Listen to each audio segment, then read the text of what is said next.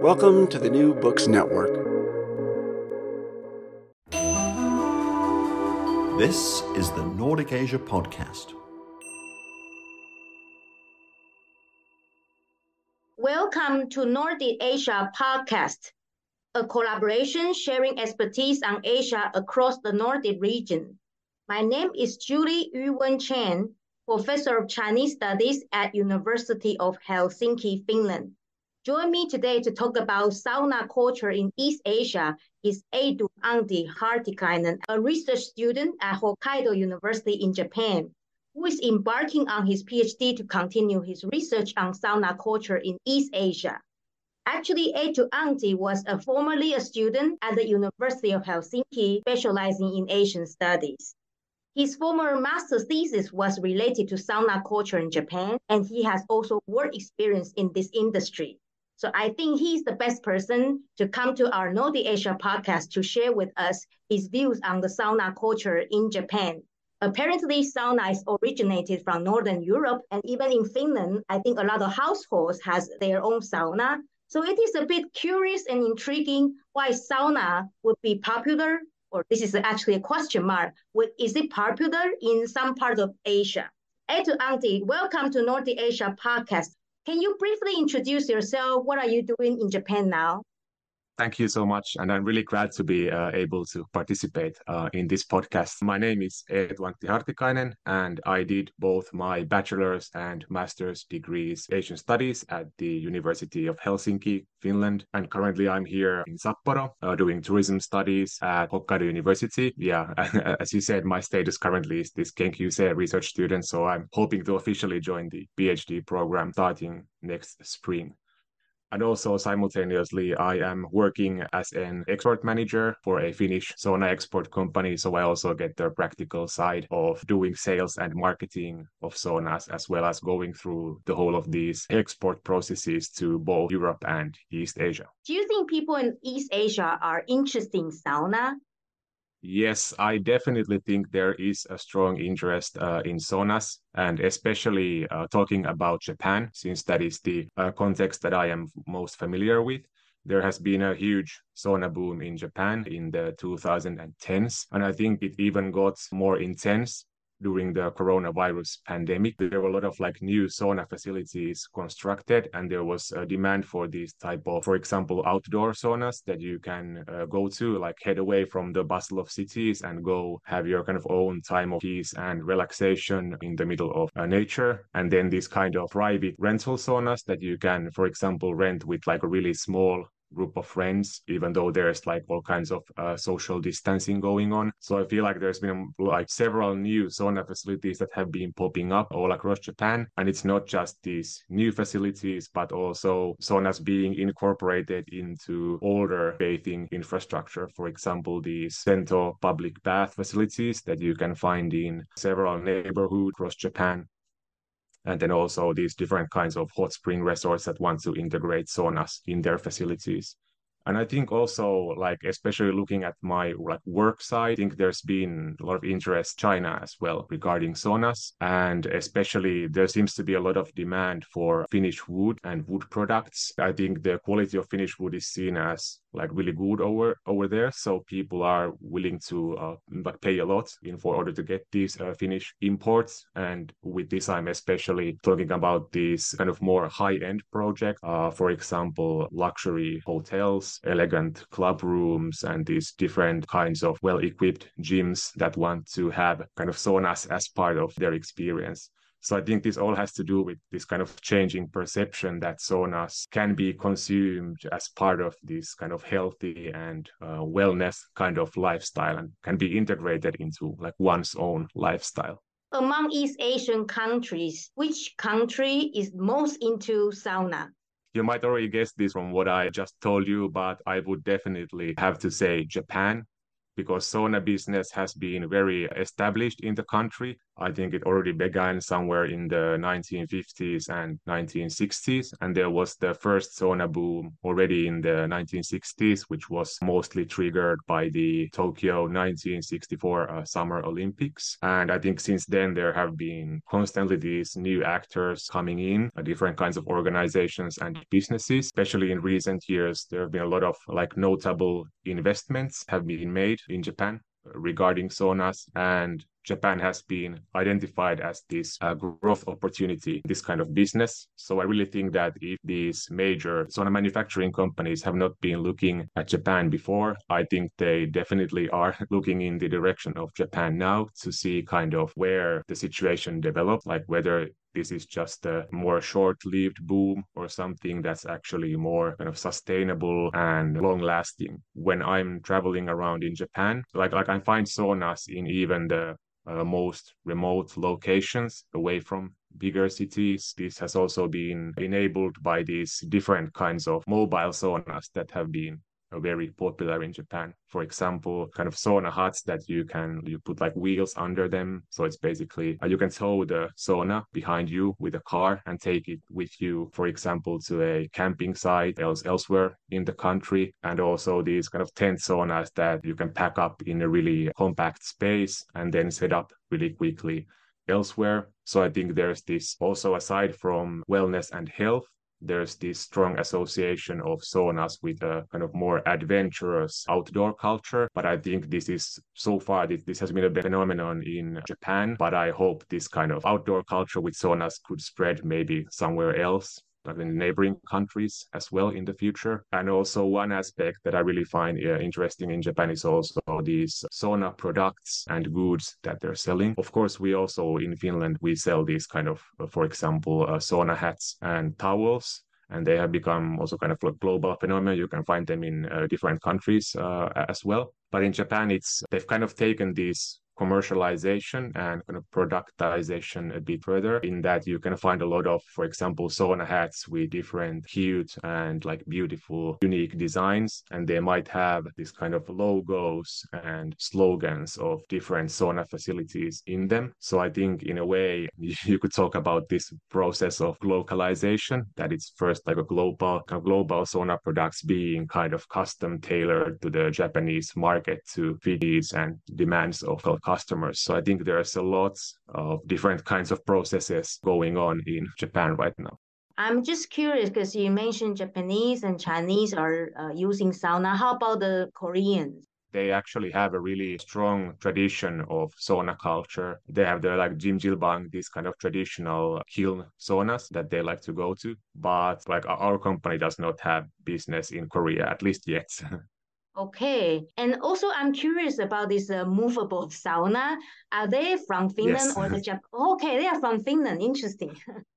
Yeah. Actually, both. I think a lot of the these movable saunas, they are brought as imports from Finland. But I think there has recently been a lot of interest in making these domestic products as well. And I know that there are some domestic products made in Japan, but I think it's still a process that because somehow if you buy the import from Finland, there's this certain promise of quality and what you're getting, but it's still unclear what kind of domestic product and there are and what they can offer you in a way. So I think there are both options are available at the moment, but I think the situation is developing a lot all the time. In Finland, I have not tried movable sauna. So I'm wondering, is movable sauna more popular in Japan than in Finland? I think so, definitely. I think there has been a surge in popularity in Finland as well recently. I've seen this different projects centering on these movable saunas, and people like this more social type of sauna going. They want to be spontaneous and set up saunas in sometimes maybe even surprising environments, the middle of the city or maybe somewhere a bit further from the city in a natural environment. But I think Japan has really reached new heights with this, and it's really, really popular in Japan currently. Another relevant question is the Japanese and the Koreans, they all have their own hot spring bathing culture. So don't they have something similar already? And why do they want to look for something from Northern Europe? Yes, they definitely have like their own hot spring bathing culture to begin with. Even more than that, like I mentioned previously, like the Koreans have their own this traditional kiln sauna culture, but also in Japan, actually the word "buro," which you use to refer to these kind of deep water baths, was originally used to refer to these kind of steam baths where you envelop like yourself in steam. And I guess it's technically a bit different from saunas, since the idea is that there's this kind of boiling water where you get the steam and that is directed towards the room, instead of in saunas where it's like rocks or a specific stove that you use to generate the heat. But it still like demonstrates that there's this kind of consciousness among East Asian people. They're familiar with this type of bathing, like bathing in steam. So it's not entirely like unfamiliar to them. Like some people might think that like, okay, East Asian people, they go to like hot springs and they might not know much about like saunas or like how to go into a sauna. But I think like some of the traditions speak that there's a lot of actually familiarity with this type of steam bathing. I think it's really interesting, like also talking about like hot springs in the contemporary era, because as I said before, like saunas have been incorporated into a lot of these hot spring facilities or like hot spring resorts. So whether you're going to this hot spring resort for the hot spring, or if you like to go to the sauna, you kind of get both in the same experience. And I think this speaks a lot about the kind of changing role of bathing, since everyone nowadays has these like private bathrooms at home. So it's not purely just about like this hygiene and cleaning yourself, but the entertainment aspect has been getting stronger. So I think a lot of bathing facilities, they're looking to incorporate these all kind of novel and new forms of bathing in their facilities. And I think like this sauna is seen as still like, it's a bit different, especially like the Finnish style of sauna going. So people are looking to kind of incorporate this kind of interesting new experience that people are demanding to have in their own businesses. Are you aware of any difference or major difference between the sauna culture in Japan and the one in Finland or other Nordic countries?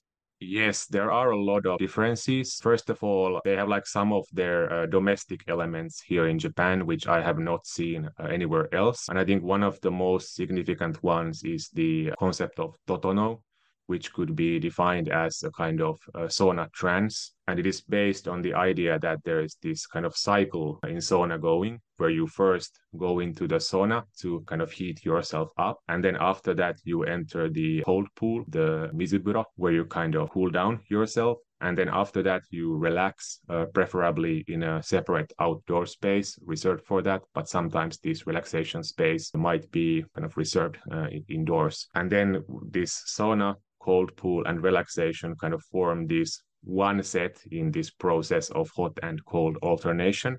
And the idea is kind of that you do several of these sets in tandem to kind of reach this state where, like, due to kind of changing blood pressure, you kind of start to feel this feeling of kind of euphoria, or you kind of get a certain kind of high, kind of achieve this state of a sauna trance. And I think a lot of young people especially have been interested in that and kind of become sauna enthusiasts because they're like seeking for this experience. And this cold pool, like the mizuburo, I think is something really kind of unique to Japanese sauna culture, since, for example, in Finland, we're also familiar with this kind of cold plunge. We make a hole in the frozen lake during winter and then we dive in it. But this cold pool is a bit different in that it's usually like set aside the sauna space, like next to the sauna room. So there's like quick access from the sauna to the cold pool. So I think it's something that I haven't seen anywhere else. And almost all of the Japanese saunas, they're sure to kind of incorporate this mizuburo cold pool in their facilities. And then talking about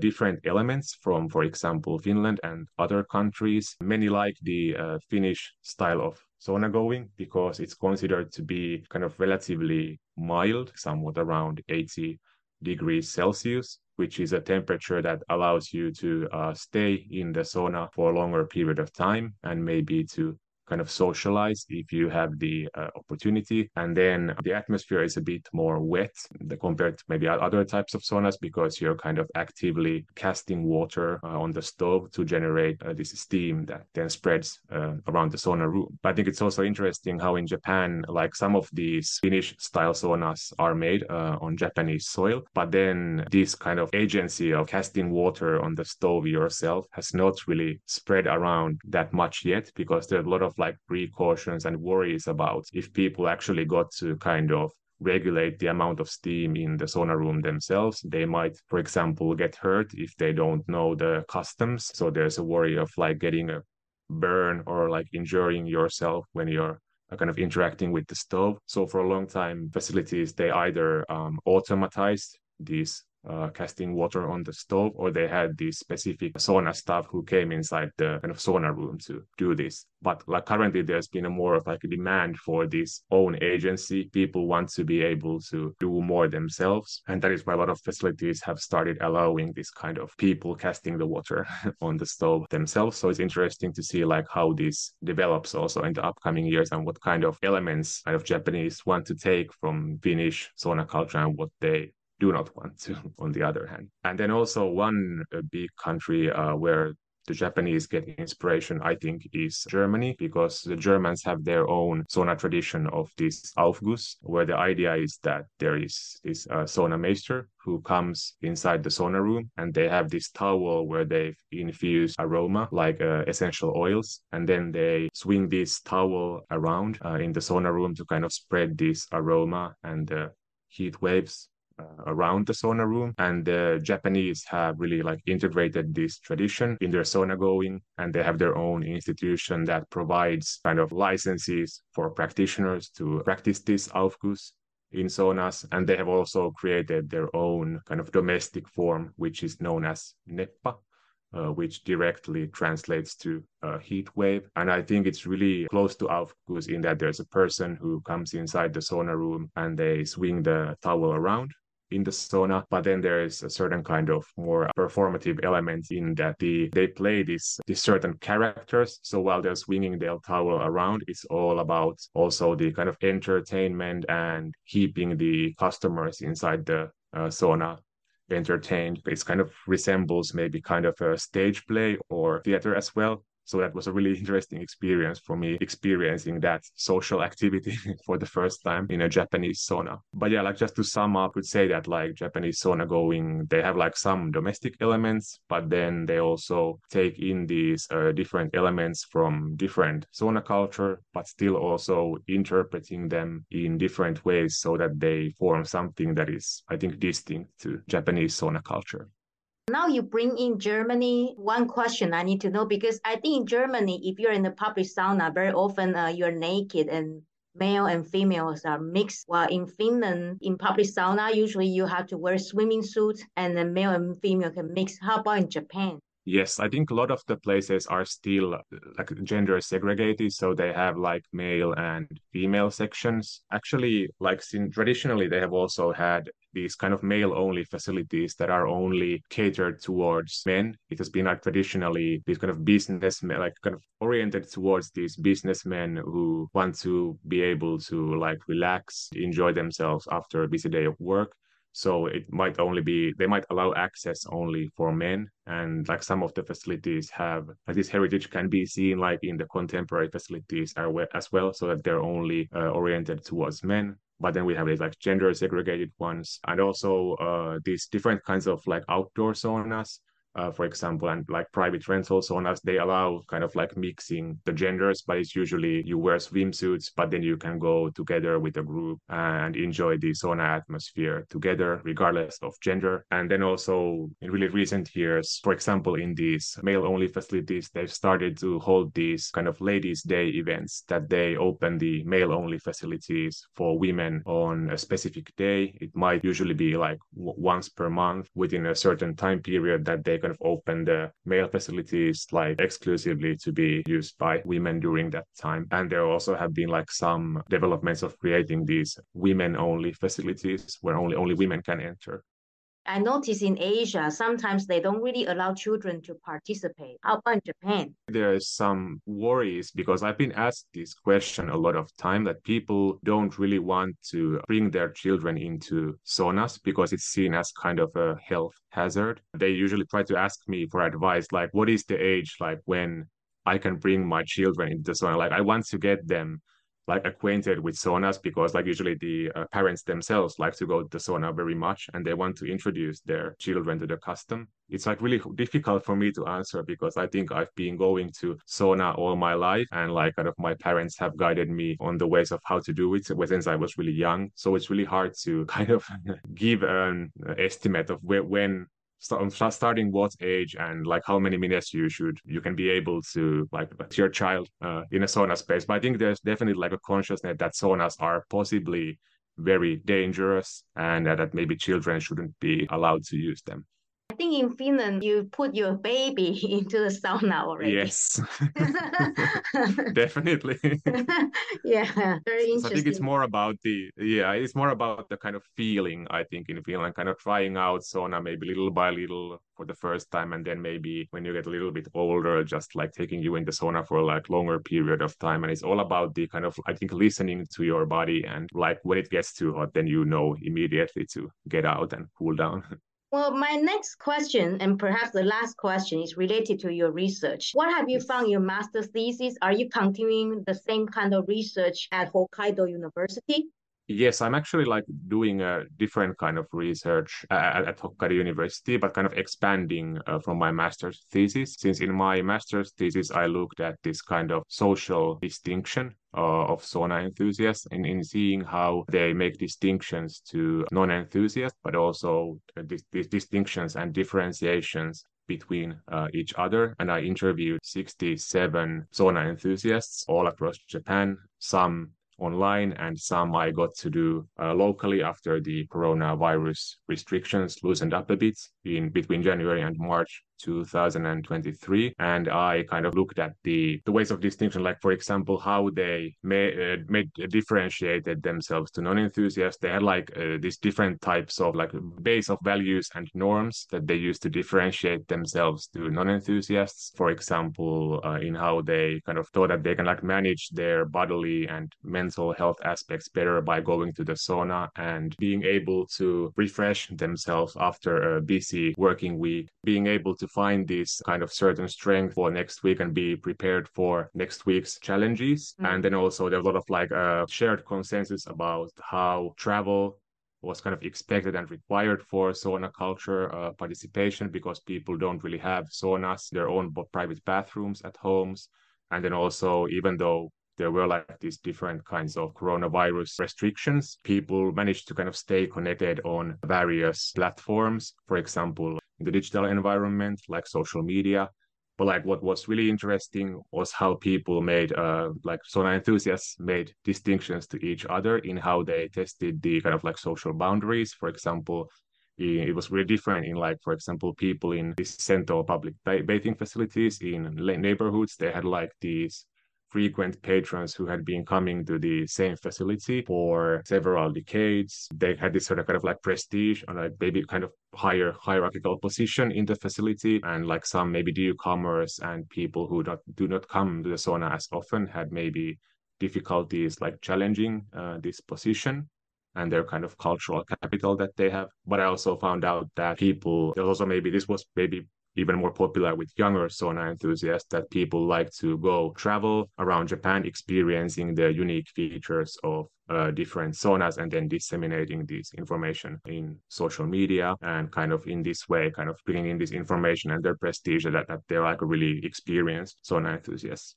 And I also found out like some differences regarding money and time, of course, restrict the possibilities to do this kind of sauna going. And therefore your sauna experience might be really different from others because of that. And also, for example, your gender affected this centrally as well, because I mentioned that there are, for example, these male-only facilities. So for some women living in certain areas with only these male-only facilities, might be really difficult to find a sauna to go to if all the places around you are male-only facilities. So it might affect this distinction and your kind of personal sauna experience a lot. But I found out basically that there were a lot of these delineations between age, gender, and social class, and they had a lot to do with kind of the different kind of core categories or themes that I found. Just curious, during the COVID time, if people went to sauna, do they have to wear a mask? Yes, actually, this is a good question, because the one thing that they did is that you didn't necessarily have to wear a mask, but you kind of were permitted from talking inside the sauna room. And this was kind of supposed to be a way of preventing the spread of the coronavirus. So this is one reason why this kind of idea of a silent and meditative atmosphere has been kind of accepted as this social norm in Japanese saunas, especially in bigger cities, because people want to kind of avoid the spread of the coronavirus. So the solution was that people should not open their mouths to talk, so we could keep these public sauna facilities open. But I've seen some people wearing these kind of custom sauna masks that you can use also inside a sauna and in a wet environment. And about your future research at Hokkaido University, can you briefly tell us? What I really want to do in my PhD research is to kind of expand on these topics, this kind of social nature of sauna going that I discussed. I want to look at especially this phenomenon of satabi or saunatabi, which is this sauna-centered tourism in Japan. So basically you take saunas as your primary objective for your travel, and it kind of changes for a lot of different kind of priorities and motivations that you have in mind when doing this kind of a trip, because it's really centered around the different sauna locations. So what I want to do in my PhD, I would like to look at the social, green and digital skills that are utilized in these different sauna building projects. For example, in my MA thesis, I found out that there are a lot of these different kind of needs, wants, and desires regarding sauna going and how saunas should be utilized as a place for enjoyment. So I want to see how the sauna entrepreneurs kind of utilize these social skills and negotiate between these different kind of objectives and needs to kind of create this sauna environment. Digital environment regarding saunas really strong in Japan, and there's actually an online database kind of elaborating on the different saunas around Japan, and the database contains now even more than 12,000 saunas, which you can search for according to different criteria in the system. And then also different kinds of social media are utilized really effectively to kind of promote these saunas and do this kind of sauna related marketing. You have been listening to the Nordic Asia Podcast with me, Julie Yu-Wen Chen at the University of Helsinki, Finland, and Eetu-Antti Hartikainen at Hokkaido University in Japan. You have been listening to the Nordic Asia Podcast.